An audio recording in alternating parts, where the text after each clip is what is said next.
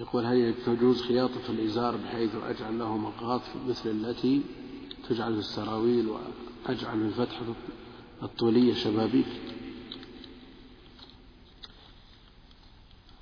لم يستثني أهل العلم من ذلك إلا ما لا بد منه. إذا كان الإزار لا يثبت لا مانع من عقده وربطه. أما أن يجعل فيه مثل ما ذكر مغاط وتجعل شبابيك إلى آخره من أوله إلى آخره أو يخاط كما يشاهد على بعض الناس. هذا نصف إزار. يعني مثل تنورة النساء بعض الناس يلبسها هكذا. هذا هو هذا هذا ممنوع منه المحرم.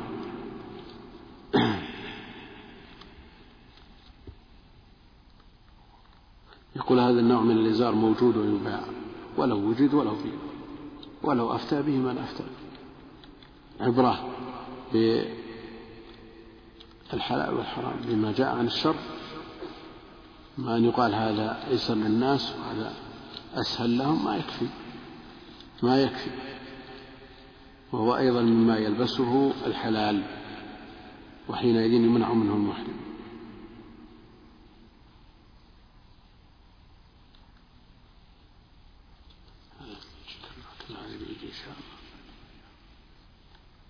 هذا مطابق كما يبحث في المطابق. هل يلزم الرجل بتحجيج أبنائه وبناته إذا كان قادرا على ذلك؟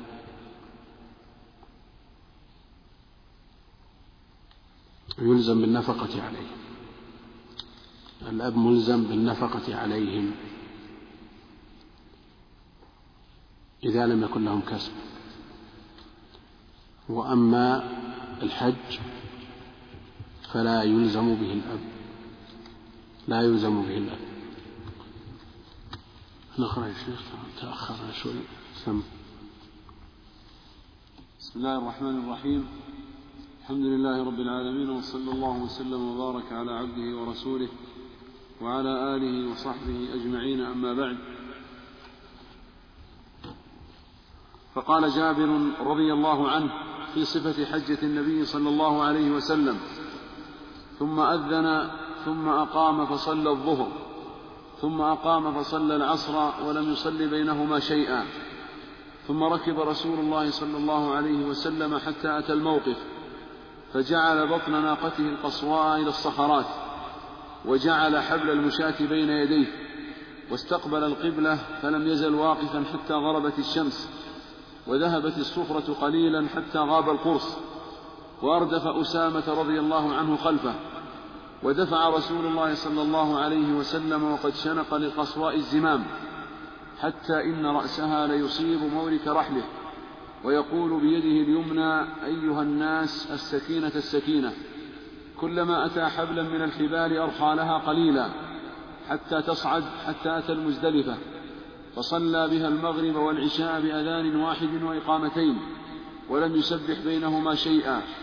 ثم اضطجع رسول الله صلى الله عليه وسلم حتى طلع الفجر وصلى الفجر حين تبين له الصبح بأذان وإقامة ثم ركب القصواء حتى أتى المشعر الحرام فاستقبل القبلة فدعاه وكبره وهلله ووحده فلم يزل واقفا حتى أسفر جدا فدفع قبل أن تطلع الشمس وأردف الفضل بن عباس رضي الله عنهما.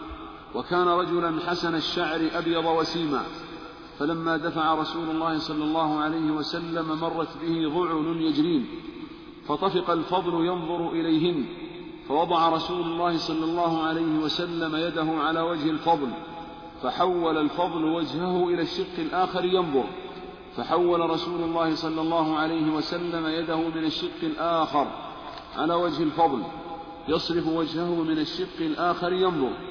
حتى, حتى أتى بطن محسب تحرك قليلا ثم سلك الطريق الوسطى التي تخرج على الجمرة الكبرى حتى أتى الجمرة التي عند الشجرة فرماها بسبع حصيات يكبر مع كل حصاة منها. حصى الخلف رمى من بطن الوادي ثم انصرف إلى المنحر فنحر ثلاثا وستين بيده صلى الله عليه وسلم ثم أعطى عليا فنحر ما غبر. وأشركه في هديه. ثم أمر من ثم أمر من كل بدنة ببضعة فجعلت في قدر فطبخت فأكلا من لحمها وشربا من مرقها. ثم ركب رسول الله صلى الله عليه وسلم فأفاض إلى البيت فصلى بمكة الظهر فأتى بني عبد المطلب يسكون على زمزم فقال انزعوا بني عبد المطلب فلولا أن يغلبكم الناس على سقايتكم لنزعت معكم. فناولوه دلوا فشرب منه صلى الله عليه وسلم. اللهم صل على لا بأس. قال مسلم رحمه الله تعالى وحدثنا عمر بن حفص بن غياث حدثنا أبي حدثنا جعفر بن محمد حدثني أبي قال أتيت جابر بن عبد الله رضي الله عنه فسألته عن حجة رسول الله صلى الله عليه وسلم وساق الحديث بنحو حديث حاتم بن إسماعيل وزاد في الحديث وكانت العرب يدفع بهم أبو سيارة على حمار عري فلما أجاز رسول الله صلى الله عليه وسلم من المزدلفة بالمشعر الحرام لم تشك قريش أنه سيقتصر عليه ويكون منزله ثم فأجاز ولم يعرض له حتى أتى عرفات فنزل صلى الله عليه وسلم. اللهم صل على محمد. اللهم صل وسلم وبارك على عبدك ورسولك محمد وعلى آله وصحبه أجمعين. يقول جابر رضي الله عنه ثم أذن بعد انتهت الخطبة. أذن يعني أمر بالأذان. ثم أقام فصلى الظهر. ثم أقام فصلى العصر. صلى الظهر والعصر ركعتين ركعتين جمعا بأذان واحد وإقامتين. وهذا هو الأفضل. وهل الجمع في عرفة ومزدلفة للسفر أو للنسك قولان لأهل العلم؟ والرسول عليه الصلاة والسلام اجتمع فيه الوصفان. فهو مسافر يسوغ له الجمع والقصر وهو أيضا متلبس بإحرام بنسك يسوغ له الجمع والقصر عند من يقول بأن هذا الجامع للنسك. الرسول عليه الصلاة والسلام في مكة لما سلم من ركعتين قال أتموا فإن قوم سفر. وهنا في عرفة ومزدلفة لم يحفظ عنه عليه الصلاة والسلام أنه قال أتموا.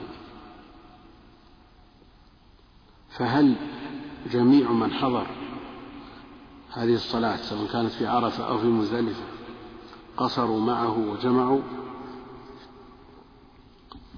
أو اختص هذا الأمر بمن كان على مسافة قصر من الموقع. على كل حال هما قولان لأهل العلم ولم يحفظ عنه عليه الصلاة والسلام أنه أمر أحدا بالإتمام. فالمتجه أن الكل يجمع ويقصر كما فعل النبي عليه الصلاة والسلام. ولو أمر أحدا بذلك لاستفاض ونقل. والفائدة من الجمع وإن كانت العادة المضطردة منه عليه الصلاة والسلام أنه لا يجمع إلا إذا جد به السير وهنا لم يجد به السير. ليتوفر له الوقت الكافي للوقوف بعرفة والدعاء والذكر. ولم يصلي بينهما شيئا هذه السنة. أن لا يصلى بين الصلاتين المجموعتين ثم ركب رسول الله صلى الله عليه وسلم حتى أتى الموقف.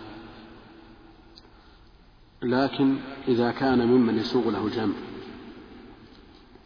ثم ذكر فائدة هل يصليها بين هاتين الصلاتين المجموعتين؟ ذكر هذه الصلاة الفائتة بعد سلامه من الصلاة الأولى من الظهر أو المغرب. ذكر فائتة. وأهل العلم يقولون ويجب قضاء الفوائت فورا.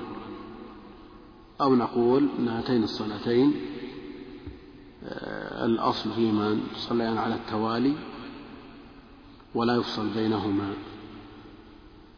ابن مسعود كما في الصحيح في جمع مزدلفة لما صلى المغرب وضع الرحل وصلى ركعتين.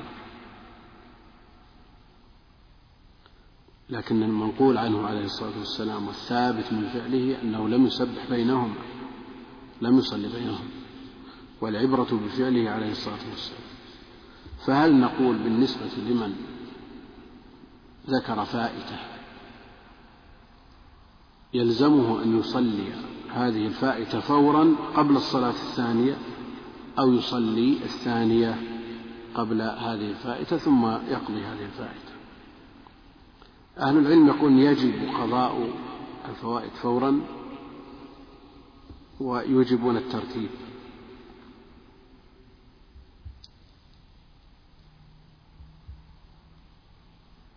فمثل هذا أو في مثل هذه الحالة. يصلي الفائتة قبل الثانية أو يصلي الثانية ثم يصلي الفائتة.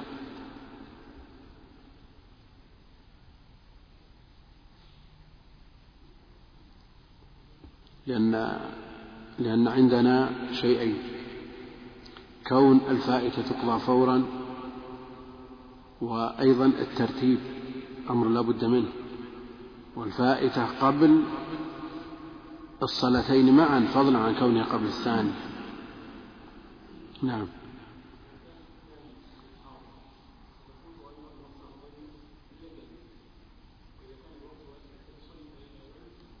هم يقولون يسقط الترتيب بنسيانه.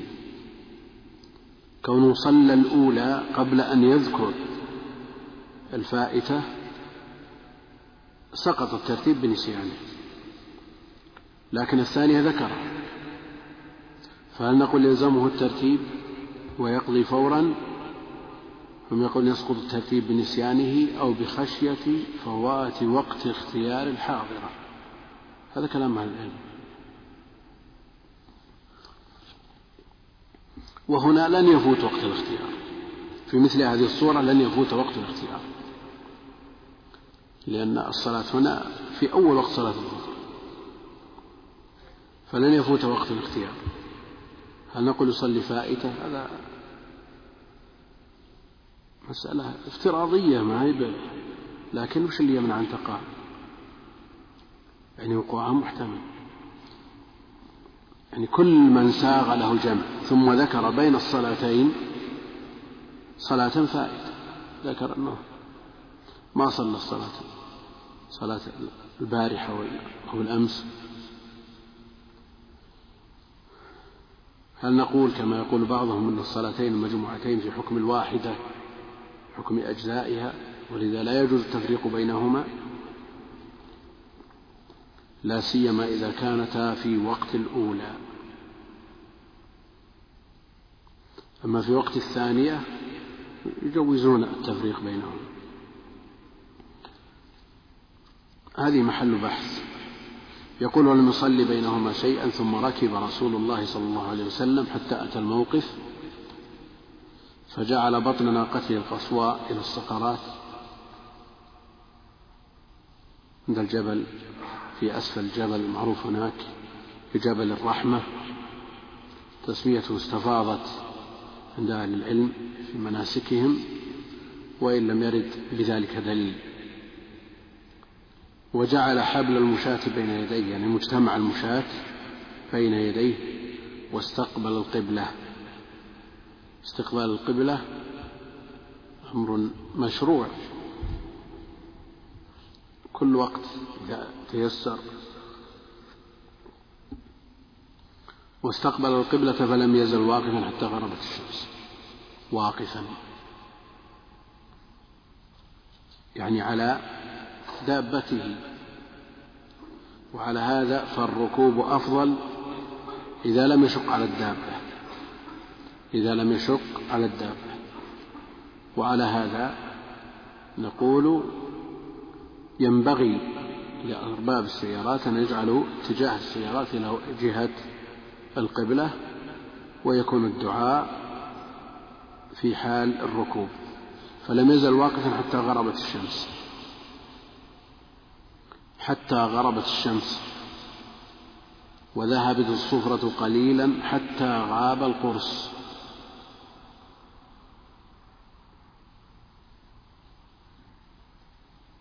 هل تذهب الصفرة قبل مغيب القرص؟ حتى غربت الشمس وذهبت الصفرة قليلا يعني بعد غروب الشمس. ذهبت الصفرة قليلا يعني بعد غروب الشمس فقوله حتى غاب القرص في بعض الروايات الصحيحة لصحيح مسلم حين غاب القرص.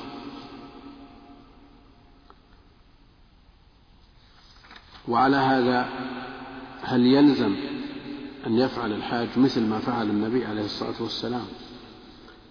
فيستوعب الوقت من الزوال إلى غروب الشمس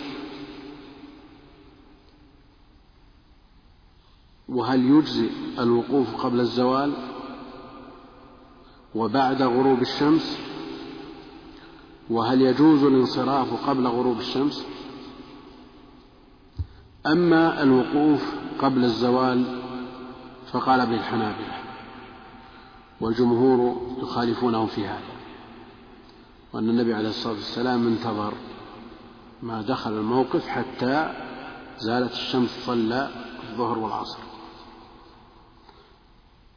وقال خذوا عني مناسككم فدل على أن ما قبل الزوال ليس وقتا للوقوف. الحنابلة يستدلون بحديث عروة بن مضرس شهد صلاتنا كان قد وقف قبل ذلك أية ساعة من ليل أو نهار. من ليل أو نهار. فأية ساعة من نهار تشمل ما قبل الزوال. هذا دليل الحنابلة. أول جمهور يقولون لا يصح الوقوف ولا يبدأ الوقوف إلا من زوال الشمس. وأما الوقوف إلى غروب الشمس فهو واجب عند أكثر العلماء. فمن انصرف قبل الغروب يلزمه دم عندهم.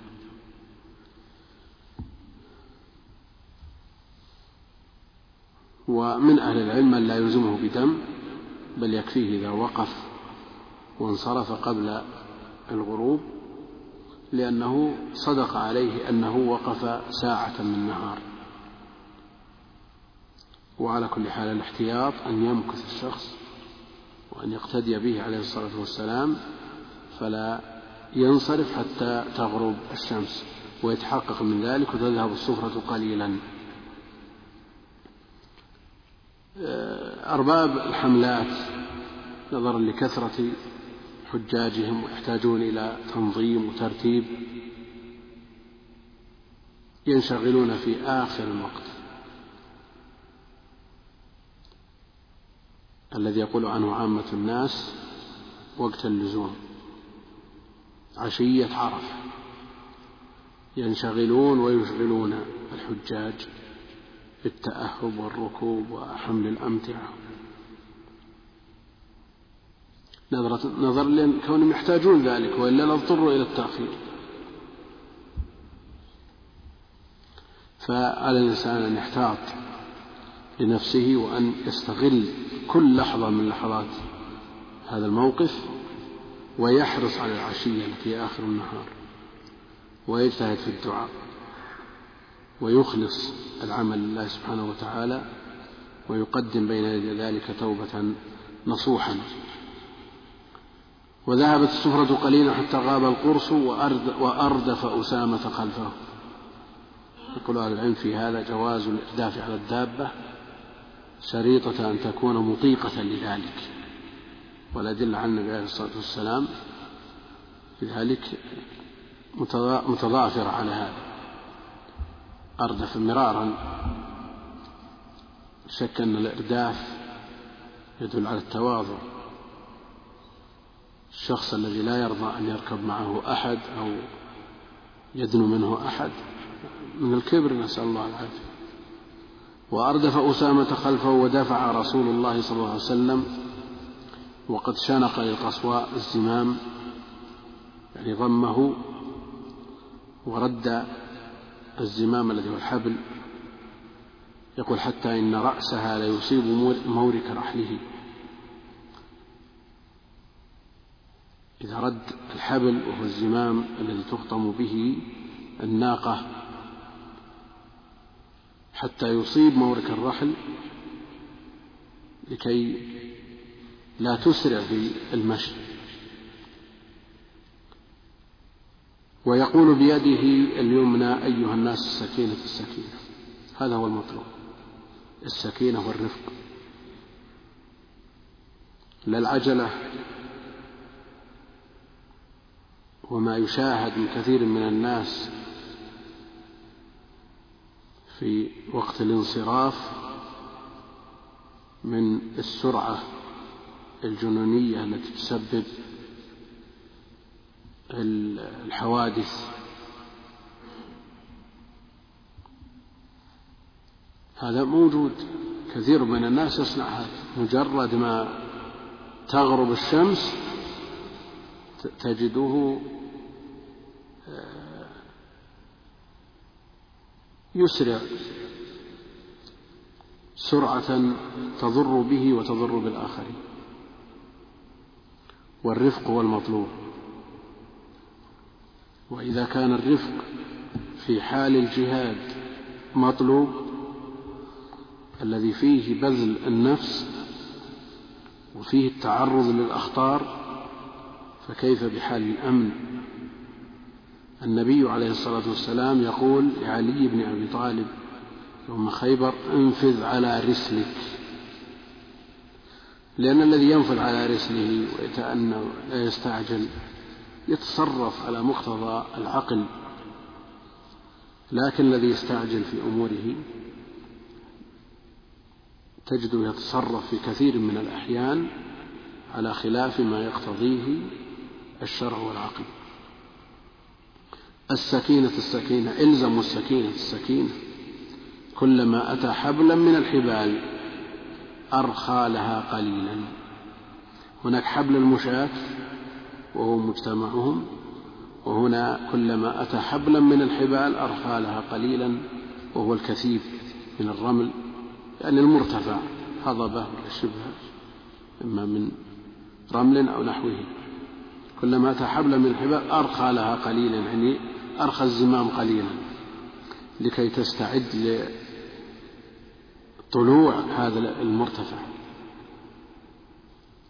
وهذا شيء مشاهد حتى في السيارات. إذا أقبلت على شيء مرتفع تزيد في السرعة قليلا لكي تطلع السيارة مثلها الدابة وهي مرتاحة تأخذ عزم. أرخى لها قليلا حتى تصعد حتى أتى المزدلفة فصلى بها المغرب والعشاء. مزدلفة وهي من الحرم تسمى جمع. فصلى بها المغرب والعشاء بأذان واحد وإقامتين. وجاء بأذانين وإقامتين وجاء, وجاء بأذان وإقامة. ولذا يختلف العلماء في اختيار الأفضل لكن الأكثر على اختيار ما جاء في حديث جابر. هنا بأذان واحد وإقامتين. ولم يسبح بينهما شيئا. وثبت في الصحيح أن ابن مسعود وضع رحله وسبح بينهما لكن العبرة بما ثبت عنه عليه الصلاة والسلام. ثم اضطجع رسول الله صلى الله عليه وسلم حتى طلع الفجر. بعد أن صلى المغرب والعشاء اضطجع عليه الصلاة والسلام حتى طلع الفجر. هكذا يقول جابر رضي الله عنه. ومفهوم هذا الكلام أن النبي عليه الصلاة والسلام لم يتنفل. ما صلى ولا قام من الليل ولا صلى ولا الوتر. الذي ثبت عنه عليه الصلاة والسلام أنه كان لا يتركه حضرا ولا سفرا. لأن الأعمال في يوم النحر كثيرة وتحتاج إلى شيء من المشقة والتعب على ما سيأتي في فعله عليه الصلاة والسلام. فيستعد لهذا اليوم بالنوم ليلة جمع.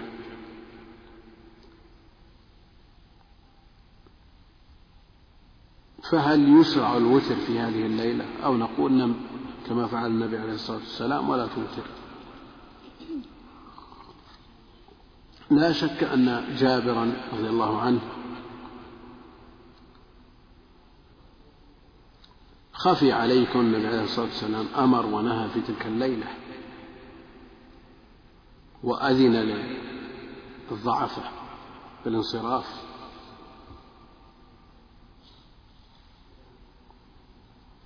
فكونه لم يذكر الوتر لا يعني أنه لم يقع. لا يعني أنه لم يقع. وعلى كل حال العلة معروفة ومعقولة. وهي الاستعداد ليوم النحر بالراحة. فلو افترضنا أن شخصا وضع رأسه على الوسادة فنام إلى الصبح. نقول لا تثري نقل جابر عن النبي عليه الصلاة والسلام أنه اضطجع حتى طلع الفجر.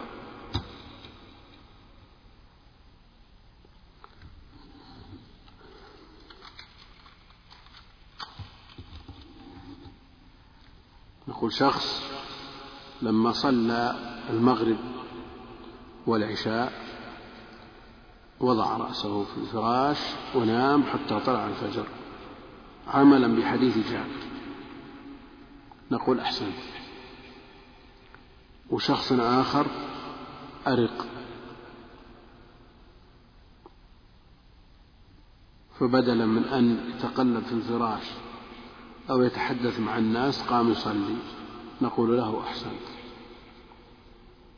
لأن هذه الليلة يشملها ما جاء في غيرها في الحث على قيام الليل. كانوا قليلا من الليل ما يهجعون وإذا عرفنا العلة إذا عرفنا العلة أنه إنما نام عليه الصلاة والسلام حتى طلع الفجر هذا على القول بأنه ما أوتر. لا يعني هذا أن الوتر غير مشروع. ثبتت به النصوص وأوجبه بعض العلماء. وقيام الليل جاءت فيه النصوص من الكتاب والسنة. كانوا قليلا من الليل ما يهجعون. تتجافى جنوبهم عن المضاجع وهذا يشمل هذه الليلة وغيرها. لكن المسألة في الأفضل إذا نام واستعد لما أمامه من أعمال يوم النحر أحسن. وإذا أرق وما استطاع أن ينام قام إلى مصلاه أحسن أيضا. حتى طلع الفجر وصلى الفجر حين تبين له الصبح. سن المبادرة في صلاة الفجر من يوم النحر جمع حتى يتسع وقت الذكر بعدها قبل الإسفار. حين تبين له الصبح لكن لا بد من التأكد من طلوع الصبح بأذان وإقامة ثم ركب القصوى حتى أتى المشعر الحرام. المشعر الحرام جبل صغير بالمزدلفة يقال له قزح. وقال بعضهم إن جمعا كلها يطلق عليها المشعر الحرام. لكن ظاهر الحديث يدل على أن المشعر غير مزدلفة يعني هو في مزدلفة لكن لا يشمل مزدلفة كلها. ثم ركب القصوى حتى أتى المشعر. لو كانت المزدلفة كلها المشعر يحتاج أن يقال راكب القصوى حتى هو في المشعر هو في مزدلفة فكونه انتقل من مكانه حتى أتى المشعر دل على أن المشعر شيء أخص من مزدلفة. فاستقبل القبلة فدعاه دعا الله سبحانه وتعالى وكبره وهلله ووحده. أكثر من الذكر عليه الصلاة والسلام فلم يزل واقفا حتى أسفر جدا فدفع قبل أن تطلع الشمس. وفي ذلك يخالف عمل المشركين الذين ينتظرون طلوع الشمس ويقولون أشرق ثبير كيما نغير. وأردف الفضل بن عباس. هناك بين عرفة ومزدلفة أردف أسامة. وهنا بين مزدلفة ومنى أردف الفضل. الفضل بن عباس. وكان رجلا حسن الشعر أبيض وسيما وبمثله تفتتن النساء. فلما دفع رسول الله صلى الله عليه وسلم مرت به ضعن. الضعن جمع ضعينة والأصل أن الضعينة الناقة التي تحمل المرأة. ثم أطلق على المحمول. مرت به ضعون يجرين فطفق الفضل ينظر إليهن. والنظر غير مشروع بل ممنوع. قل للمؤمنين يغضوا من أبصارهم. ينظر إليهن فوضع رسول الله صلى الله عليه وسلم يده على وجه الفضل فحول الفضل وجهه إلى الشق الآخر. ينظر. وفي ذلك مخالف للأمر الإلهي. فحول رسول الله صلى الله عليه وسلم يده من الشق الآخر. في رواية لوى عنقه فقال له العباس لويت عنق ابن أخيك. لكن هل يؤثر هذا الكلام بالنبي عليه الصلاة والسلام؟ لا يؤثر لأن هذا من باب إنكار المنكر فلا ينظر فيه إلى عم ولا ابن عم.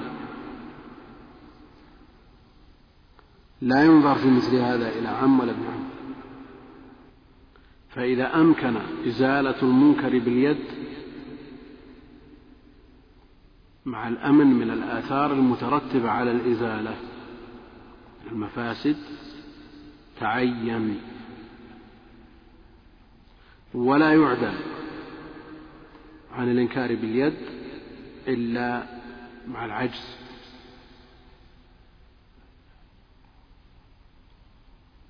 من رأى منكم منكرا فليغيره بيده أمر والأصل في الأمر الوجوب.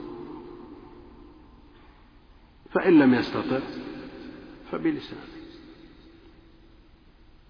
أما مع القدرة فالمتعين التغيير باليد. نعم. إذا أمكن لأحد الرأي وش المانع إذا أمكن بهذا الشرط الذي لا يمكنه التغيير باليد يكون غير مستطيع وحينئذ ينتقل إلى اللسان. وهذا أيضا حسب الإمكان. فإذا ترتب على التغيير باللسان مفسدة أعظم من هذا المنكر ينتقل إلى ما يليه وهو التغيير بالقلب. يصرف وجهه من الشق الآخر ينظر حتى أتى بطن محسر واد بين مزدلفة ومنى ليس من مزدلفة ولا من منى وبعضهم يقول هو من منى. سمي بذلك لأن الفيل حسر فيه أي أعيا وتعب وعجز. فحرك قليلا أسرع. ثم سلك الطريق الوسطى التي تخرج على الجمرة الكبرى حتى أتى الجمرة. والجمرة الحد الفاصل بين مكة ومنى. وهل هي في مكة أو في منى؟ خلاف بين أهل العلم.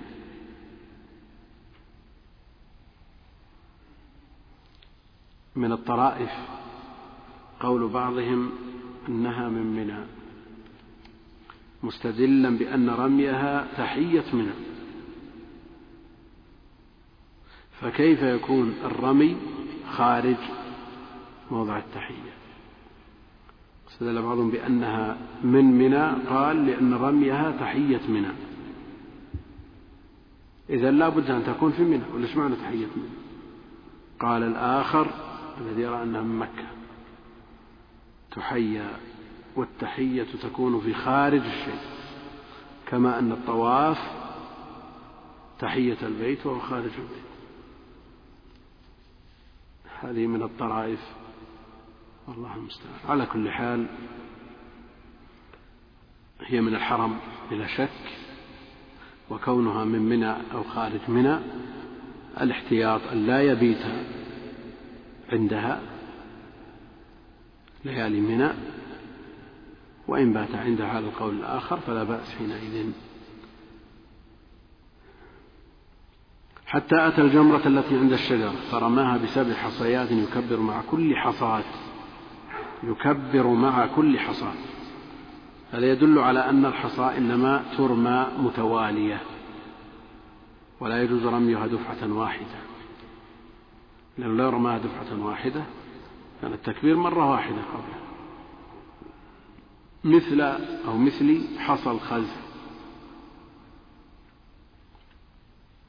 مثل حبة الحمص أو الباقلة من غير زيادة ولا نقصان. لأن الزيادة غلو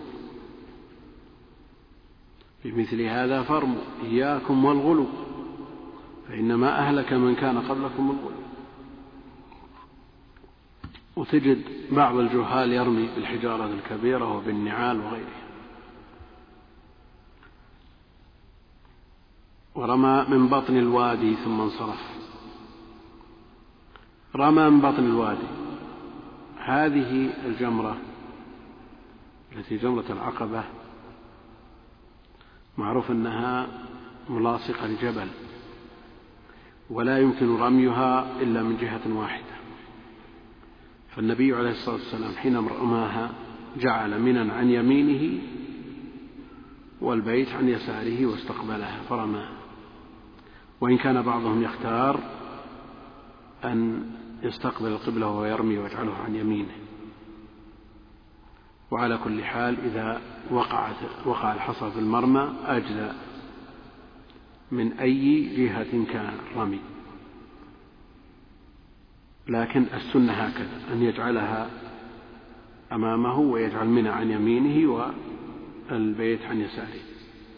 رمى من بطن الوادي ثم انصرف إلى المنحر فنحر ثلاثا وستين بيده عليه الصلاة والسلام. وهذا القدر الذي جاء به من المدينة.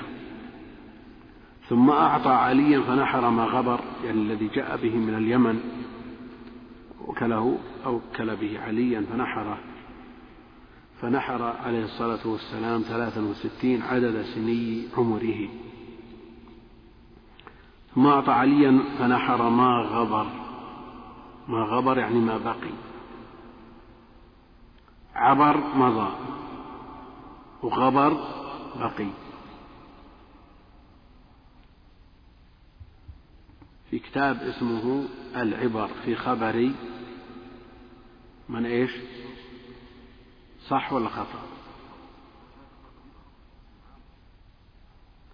نعم. صوابه من عبر يعني من مضى. أما من غبر من بقي ما يترجم لمن بقي. وأشركه في هديه. وقد جاء ساق علي رضي الله عنه الهدي معه. ولذا لما أحرم بإحرام كإحرامه عليه الصلاة والسلام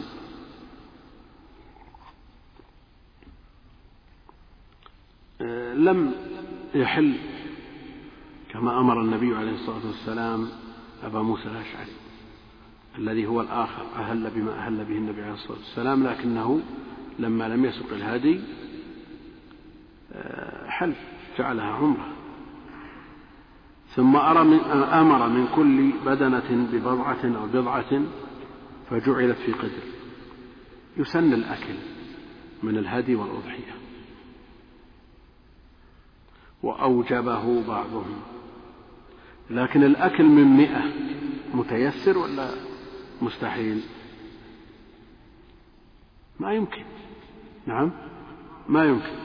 فعلى هذا أمر النبي عليه الصلاة والسلام ببضعة يعني بقطعة من كل واحدة من هؤلاء هذه البدن فجعلت في قدر فطبخت فأكلا من لحمها وشرب من مرقها.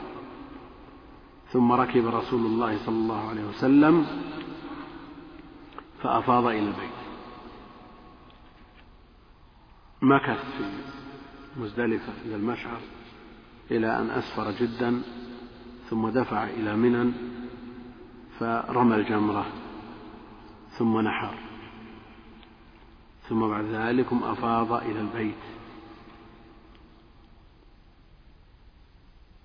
متى حلق؟ متى حلق النبي عليه الصلاة والسلام؟ ها؟ بعدما نحر بعدما نحر نعم. فأفاض إلى البيت فصلى بمكة الظهر. أفاض يعني ذهب إلى البيت فطاف طواف الإفاضة. طاف طواف الإفاضة. فصلى بمكة الظهر. فعل جميع هذه الأعمال.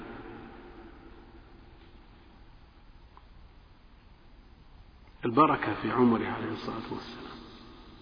ولما يتصور أن تذبح مئة بدنة وتسلخ ويطبخ من لحمها ويشرب من مرقها مئة بدنة.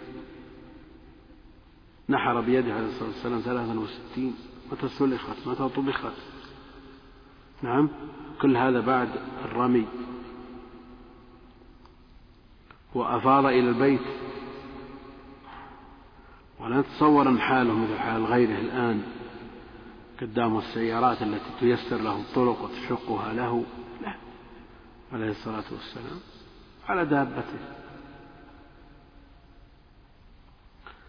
فأفاض طاف طواف الإفاضة قبل صلاة الظهر فصلى بمكة الظهر. هذا حديث جابر في حديث ابن عمر أن النبي عليه الصلاة والسلام صلى الظهر يوم النحر بمنى. هنا يقول صلى بمكة الظهر. في حديث ابن عمر وهو صحيح أيضا صلى الظهر بمنى بعد طواف الإفاضة. فنقول هنا صلى الظهر بمكة ثم رجع في أول الوقت إلى منى فإما أن يكون صلى بهم عليه الصلاة والسلام الظهر تكون له نافلة ولهم فريضة أو صلى معهم لأن النبي عليه الصلاة والسلام أمر من صلى ثم أقيمت الصلاة وهو موجود أن يصلي وتكون له نافلة.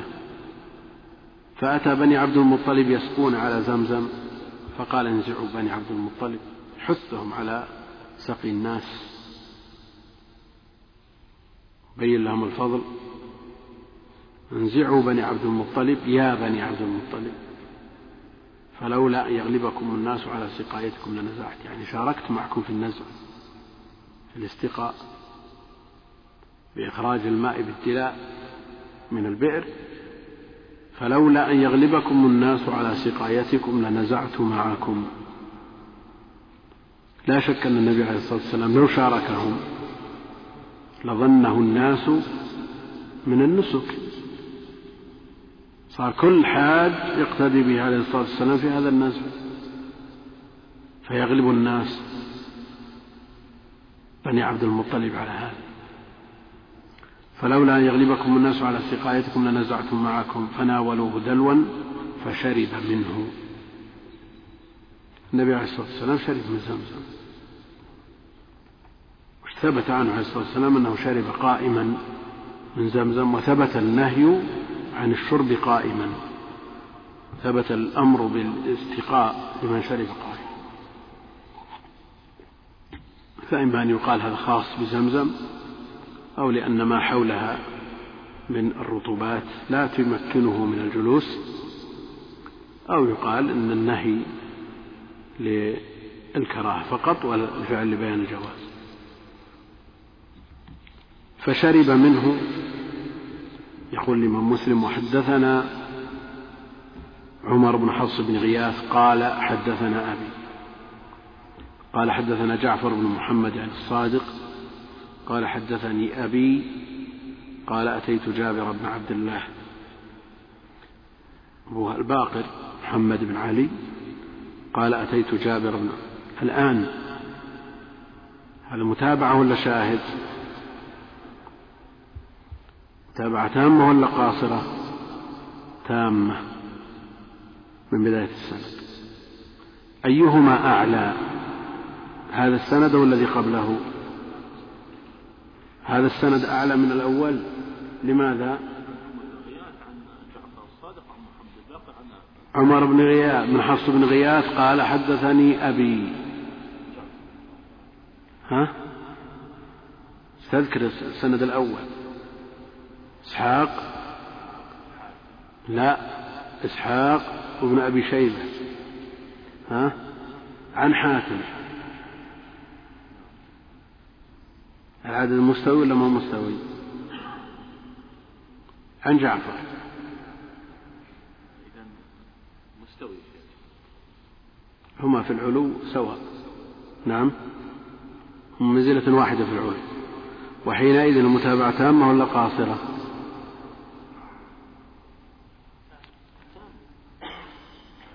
نعم.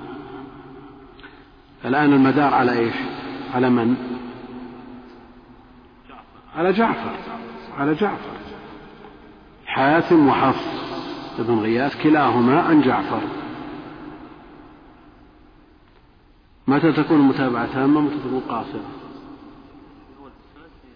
الآن من أول ولا من أثنائه المتابعة في أثناء ولا من أوله هنا. عمر بن حفص تابع إسحاق وأبو بكر بن شيبة. ولا حفص بن غياث تابع حاتم بن إسماعيل. حاتم.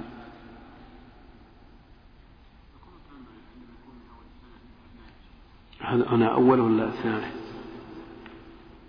إذا ليست تامة. ليست تامة. المتابعة ويقصد منها التقوية. تقوية الخبر. وتختلف عن الشاهد. فالشاهد ما جاء عن صحابي آخر والمتابع ما جاء عن نفس الصحابي من طريق آخر. وبعضهم يقول لا ينظر إلى الصحابي اختلافا واتحادا وإنما ينظر إلى اللفظ والمعنى. فإن كانت باللفظ متابع وإن كانت بالمعنى فشاهد. وعلى كل حال الخطب سهل. سواء قلنا متابع أو شاهد المقصود به والمراد به التقوية. حدثني أبي قال أتيت جابر بن عبد الله فسألته عن حجة رسول الله صلى الله عليه وسلم وساق الحديث بنحو حديث حاتم بن إسماعيل. بنحوه يعني بلفظه أو بمعناه. نعم إذا معناه. وزاد في الحديث وكانت العرب يدفع بهم أبو سيارة. يدفع, يدفع بهم في الجاهلية. لما أجاز رسول الله صلى الله عليه وسلم من المزدلفة بمشعر الحرام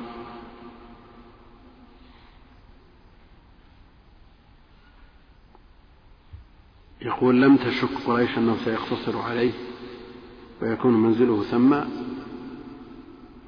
لأن العرب الذين يخرجون إلى عرفة يدفع بهم أبو سيارة.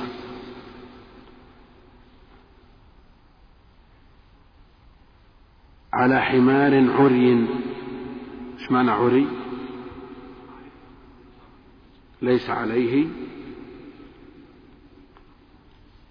سرج أو شبه مما يركب عليه. فلما أجاز رسول الله صلى الله عليه وسلم من المزدلفة المشعر الحرام لم تشك قريش أنه سيقتصر عليه لأنه من قريش وهو من الحمش من الحمص والحمص أهل الحرم لا يخرجون منه لكن هذه شريعة الجاهلية.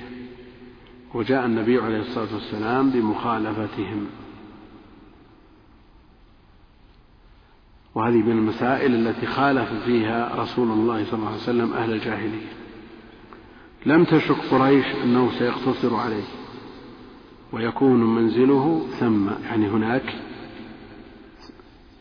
فأجاز ولم يعرض له حتى أتى عرفات فنزل يعني جاوز المشعر جاوز مزدلفة إلى أن أتى عرفات فنزل فيها امتثالا لقوله تعالى ثم أفيضوا. من حيث أفاض الناس. والله أعلم وصلى الله وسلم وبارك على عبده ورسوله نبينا محمد وعلى آله وصحبه أجمعين. زيادة يحيي ويميت في ذكر لا إله إلا الله وحده لا شريك له له الملك وله الحمد. أما بالنسبة للمئة فلا وبالنسبة للعشر التي تقال بعد صلاة الصبح وبعد صلاة المغرب فنعم. وش وش يقول؟ وأفضل ما قلت قلت أنا والنبيون من قبلي في يحيي ويميت على كل حال الشيء المعروف المئة ليس فيها يحيي ويميت والعشر فيها يحيي ويميت. نعم. شو؟ إيه. هذا الأصل. إيه. نعم. على كل حال إذا ثبت الحكم بخبر تقوم به الحجة ورفع اليدين في الدعاء متواتر. ما لم يكن في عبادة. ما لم يكن في عبادة فيحتاج إلى النص. وما عدا ذلك من الأدعية المطلقة يكفينا فيها الأدلة التي تدل على رفع اليدين في الدعاء وألفت فيه المؤلفات.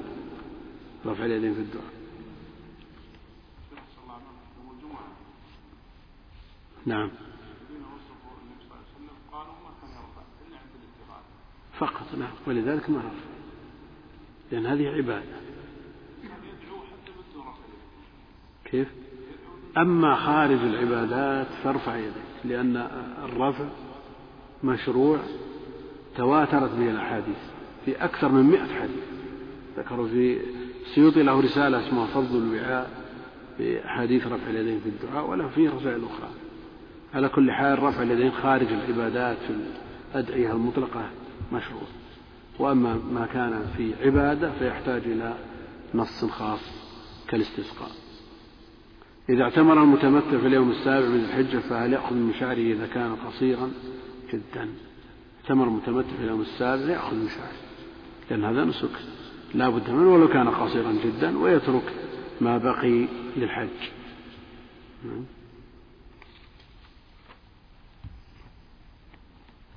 هذا سبق. وهل الأفضل للحاج الأضحية بما في بلده أو في مكة؟ والأفضل له الهدي المطلق في مكة؟ سبق. جاء من النصوص ما يدل على أن النبي عليه الصلاة والسلام جمع بين الهدي والأضحية.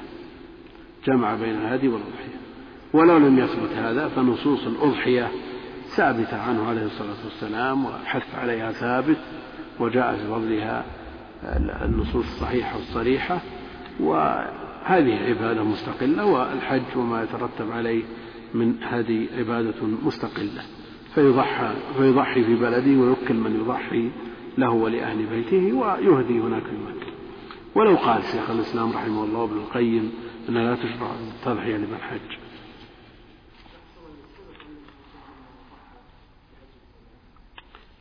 بعض الروايات في حتى في صحيح مسلم تدل على هذا.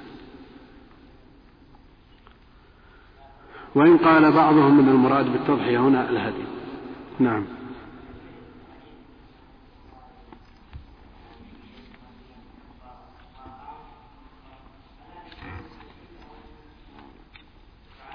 على كل حال ثبت من حديث أسامة وابن مسعود وغيرهما أنه آه، صلى الظهر والعصر بأذانين وإقامتين. أي لكن أهل العلم يرجحون ما جاء في حديث جابر ولو لم يكن في البخاري لأن جابر رضي الله عنه ضبط الحجة وأتقنها.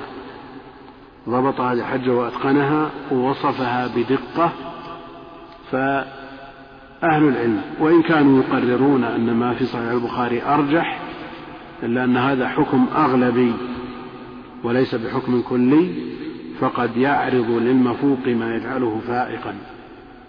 ومن هذا هناك أحاديث في صحيح مسلم رجحت على أحاديث في صحيح البخاري إلا أن الأصل في الجملة أن ما يرويه البخاري أرجح مما يرويه مسلم. يقول ما حكم جعل طواف الإفاضة والوداع طوافا واحدا؟ هذا هذا من العبادات التي يمكن تداخله ما لم يقع بعد طواف الإفاضة سعي إذا وقع بعد طواف الإفاضة سعي فلا بد من طواف الوداع. منهم من يقول إذا كان هناك مشقة شديدة يكتفي به. شريطة أن ينوي بذلك الإفاضة لا ينوي به الوداع. إن نوى به الوداع نسي طواف الإفاضة طاف للوداع. الشافعية يقولون يجزي. وحينئذ ينصرف للإفاضة. نعم والجمهور يقولون لا بد من نيته. لا بد من نيته. يعني لو حج نفل بعد أن بلغ ولم يحج حجة الإسلام أو حج نذر يقول هذا يقع عن حجة الإسلام. لو حج عن غيره ولم يحج وقع عن نفسه. فالطواف عند الشافعية قياسا على هذا يقع عن طواف الإفاضة ولو كان بنية الوداع. والجمهور على أنه لا بد أن ينويه. إذا طاف الوداع لا بد أن يأتي بطواف الإفاضة. ويبقى هذا الركن من أعظم أركان الحج آه، دينا بذمته لا بد أن يأتي به.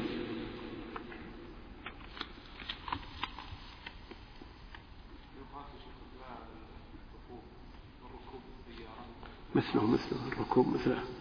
الركوب سواء كان على الدابة أو على السيارة واحد. أي أفضل توجه إلى القبلة ويدعو فيها. نعم. يقول إذا حج الإنسان قارنا يمسك معه الهدي وإنما اشترى ذلك من مكة فما حكم هذا الفعل؟ وإن لم يشتري فماذا يفعل؟ الهدي الواجب كهدي المتعة والقران وما يكون بسبب ارتكاب محظور أو ترك مأمور فإنه يجزي من أي مكان جاء به. والأصل في سوق الهدي أنه يساق من الحل. هذا الأصل. لكن متى هذا؟ هذا إذا تيسر. في الظروف الراهنة ما يتيسر أن يسوق الإنسان الهدي معه من بلده أو من الحل. أيضا يدخل المشاعر. ينقله معه إلى عرفة ومزدلفة ثم يأتي به إلى منى وينحره هناك. هذا ما يتيسر. لكن إن تيسر هذا هي السنة. نعم من شرب قائم فليستقي فليقي هذه ثابتة بلا شك. هذا فيه الزجر الشديد عن الشرب قائما. فإما أن نقول أن آخر الأمرين منه عليه الصلاة والسلام شرب قائما من زمزم فيكون هذا منسوخ. أو نقول أنه للكراهة وفعله عليه الصلاة والسلام يدل على الجواز. أو كما قال بعض أهل العلم أنه من زمزم يشرب قائما ومن غيرها لا بد أن يشرب جالسا. نعم.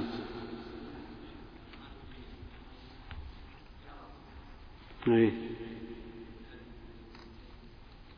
عند الشافعية إذا نحر خارج الحرم ووزعه على مساكين الحرم أجزل لكن غيرهم يقول لا بد إذا كان هذه متعة وقران لا بد أن يكون في الحرم.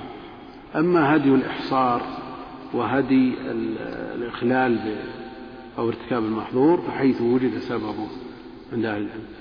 هل الجمع في عرفة مزدلفة للسفر النسك هذا ذكرناه أهل العلم كل على مذهبه فالذين يشترطون المسافة يقولون لا بد من المسافة المحددة للسفر فإذا وجدت المسافة ووجد الوصف المؤثر في الحكم يجمع ويقصر وإلا فلا.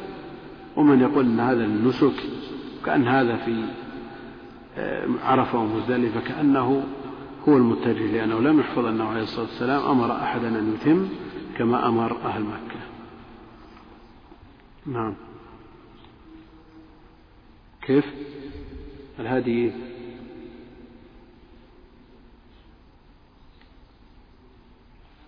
على كل حال على حسب الثقة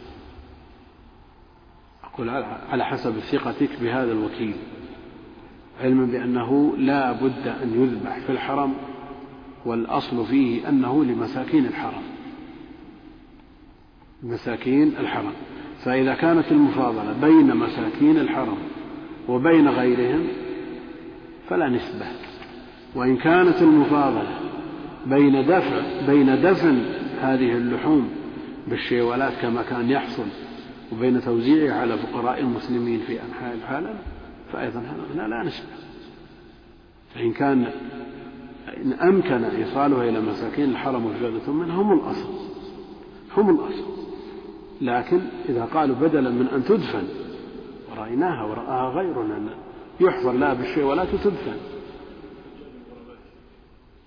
نعم نعم من مساكين الحرم من ساكن ووافد وحاج وغيره.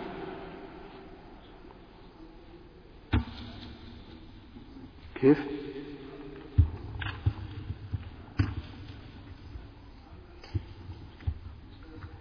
على كل حال الأولى أن يباشر الإنسان عبادته بنفسه. هذا الأولى. لكن كثير من الناس يكسل عن هذا ويحب أن يناب عنه في جميع أموره ولو تيسر له من ينوب عنه في كثير من أموره. ما صنع شيئا. والله المستعان. نعم.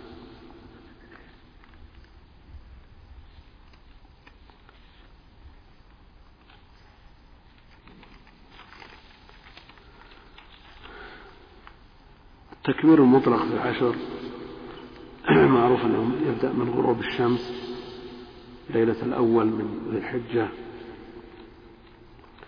ويكون في الأسواق وفي المساجد وفي البيوت وفي غيرها. سنة شعيرة لا بد من إظهارها بين الناس. يقول هل يقال عند دخول المسجد وبعد سلام الإمام؟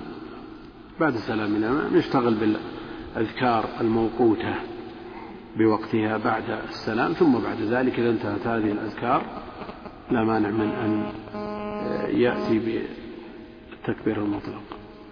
أما المقيد الذي يقيده أهل العلم من فجر يوم عرفة إلى عصر آخر أيام التشريق بأدبار الصلوات فهو محل أخذ ورد بين أهل العلم فمن قائل يقول بوجوبه ومن قائل يقول ببدعيته وعلى كل حال هو ثابت عن بعض السلف. هو ثابت ليس في حديث مرفوع لكنه ثابت عن بعض الصحابة والتابعين. حتى قال الحسن البصري أن المسبوق هذه من الغرائب بل من الشواذ. المسبوق يكبر مع الإمام. بعد سلام الإمام يكبر التكبير المقيد ثم يأتي بما سبق به. هذا من الشواذ نعم. هذا من حرصهم على مثل هذه الأذكار. يقول هل يجوز لشخص أن يقول أريد أن أطبق السنة؟ فيقول مثل ما قال علي اللهم إني أهل أهل به رسولك. طيب الرسول قد يكون الباعث لعلي وأبي موسى. عدم علمهم بالمناسك ويريدون أن يريدان أن يقتدي ولا هناك وسائل اتصال يتصل بالجوال وشهلات لا لا. الآن كل شيء واضح. كل شيء واضح. الأنساك معروفة والمفاضلة بين أهل العلم بينها معروفة ولا يحتاج أن